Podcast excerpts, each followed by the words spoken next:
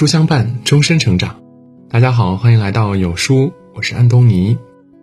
今天我们要分享的是，原来这就是一分钱效应。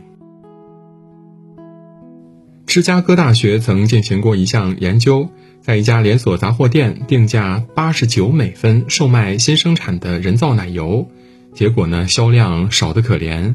相关人员从包装、广告语、摆放位置等等各方面进行调整，销量始终不如人意。无奈之下，只好决定降价出售。当降到七十美分时，销量上升了百分之六十五。这时，他们突发奇想。如果再便宜一分钱，降至六十九美分，会怎么样呢？实验结果让大家傻了眼，销量竟然猛增了百分之二百二十二。细微的调整却带来翻天覆地的变化，这就是经济学上知名的一分钱效应。生活中，我们也会遇到各种难题，看起来千头万绪、复杂难解。但如果找到了核心点，只需要做出微小的改变，就能事半功倍地撬动整个事件。大处着眼，小处着手，才是处理问题的最好方式。曾有人问雷军，创业这么多年最大的心得是什么呢？他留下一句话：要顺势而为，不要逆势而动。曾经的雷军信心满满，认为只要自己能力够强，不用依靠其他，随时随地都飞得起来。但是十年过去了，他写出过优秀程序，做过很多产品，都因缺少机会，错过了发展的大好形势。现实的打击让雷军意识到，唯有找到推动事情发展的决定因素，集中力量破局，才能实现收益的最大化。意识的觉醒让雷军成功抓住了机遇。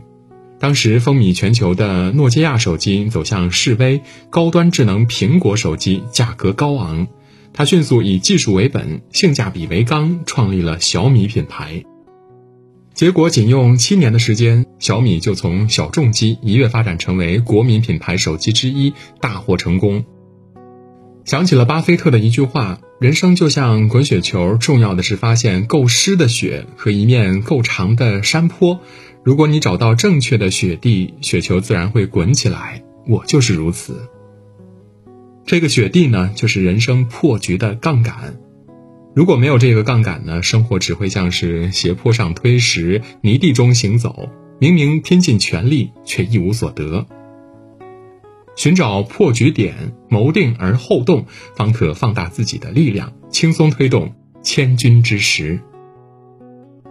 福特公司曾发生过一件小事儿：一天，有一台机器出了故障，导致整个车间无法运转，工人们都很着急，但是费了九牛二虎之力呢，始终无法恢复。不得已，请来了电机专家。结果，专家拿起粉笔，在电机上画了一条线，将此处的线圈减少一圈，便轻松地解决了问题。他笑着说：“画一条线价值一美元，但知道画在哪里，价值一万美元。”盲目的努力只是徒耗心力，高层次的人都懂得在行动之前看清事情的本质，选对支点，一举成功。一九八七年，美术指导叶锦添对自己的艺术创作方向呢深感迷茫，于是他背起行囊远赴欧洲，穿梭在大大小小的博物馆、美术馆，如饥似渴地学习西方艺术。可随着了解的深入，叶锦添非但没有灵感迸发，反而愈加的不知所措。他慢慢的意识到，我缺乏本源的力量，不能一直沉迷在欧洲的感觉里。中国必须要拍出自己的语言，不要一直跟着西方走。想明白之后呢，他买来一本《中国服饰五千年》，开始深入研究中国传统美学。结果，叶锦添依靠传统的支点，独创了新东方美学，一举惊艳全世界。他也成为首位获得奥斯卡金像奖最佳艺术指导的华人艺术家。一次正确的选择，胜过十次盲目的努力。人生路上磨难不断，创造未来的最好方法就是选对支点，用最小的努力收到最大的成效。网上看到一句话说：“逃避眼前的现实，只会陷入更痛苦的境地。”困难不会凭空消失，逃避只会让它换一种形式卷土重来。停止自我内耗，脚踏实地的解决问题，方可行稳而致远。旺旺之父蔡衍明正是靠着主动打破壁垒，一步一步走上了逆转之路。十九岁那年，蔡衍明接盘宜兰食品厂，立下了做大做强的远大志向。只可惜豪言壮语之后呢，是现实的惨痛教训。他推出的产品没有特色，顾客不买单。他不懂得管理，很多时候连经营模式也搞不明白。短短一年多，他不仅败光家底，还欠下了一个亿的巨债。要强的蔡衍明开始严重怀疑自己的能力。很长一段时间呢，他陷在自我的消耗中，做什么事情都打不起精神来。直到一天，无意间听到一声狗叫，让他想起了儿时养的一条小狗。他虽然个子很小，却永不服输，即便打架落得遍体鳞伤，仍然斗志满满，继续战斗。受到这种精神的感染，蔡衍明决定重新出发。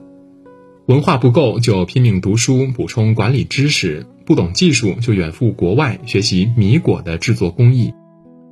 时光不负有心人，终于，原来的小店铺在他的带领下一跃成为国民知名品牌旺旺。作家周岭说过：“困难之时正是进步之机，挫折面前，与其徒劳内耗，不如积极行动。不要把宝贵的时间浪费在无用的内心戏上，让自己回归活力和热忱。当内心的阻力小了，眼前的障碍也会显得渺小。”跨越它呢，也就绝非难事。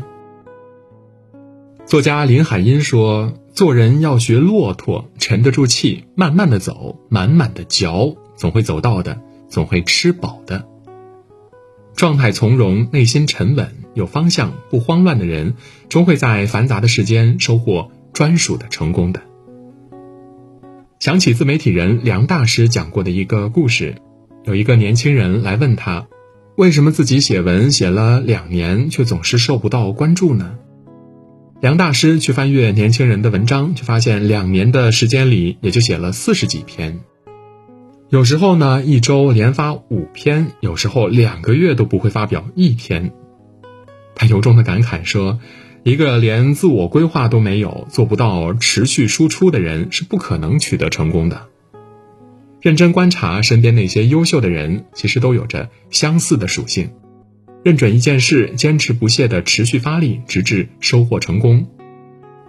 网上曾有一个一百法则，意思是说，如果你不知道当下怎么办，就先把一件事做够一百遍。人和人的差别呢，并不大，关键在于有的人拥有持续的行动力，不断进步和迭代。而有的人走两步再退两步，最终还在原地打转。一时竭尽全力，不如时刻用力。持续精进，保持常态化勤奋，走出间歇性努力的陷阱，才能打造过硬的基本功。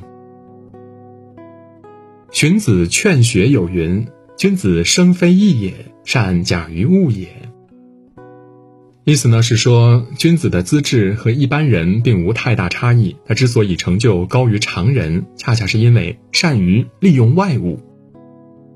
再优秀的人，若只是埋头苦干，也很难取得非凡成绩。资质一般的人，只要养成杠杆思维，即便一时实力不足，也能以小博大，撬动资源。杠杆是个人能力的放大器，也是奔向成功的加速器。在变幻莫测的世间，从来不是单纯比拼谁更努力，而是能否利用好核心能力，找到最优势能，飞速成长。点个再看吧，愿每个人都能拥有一根自己的杠杆，用小浪花驱动大轮船，在蓬勃的人生航道上一路坦途。好了，今天的文章就分享到这里。如果您喜欢今天的文章，或者有自己的看法和见解，欢迎在文末留言区和有书君留言互动。想要每天及时收听有书的暖心好文章，欢迎您在文末点亮再看。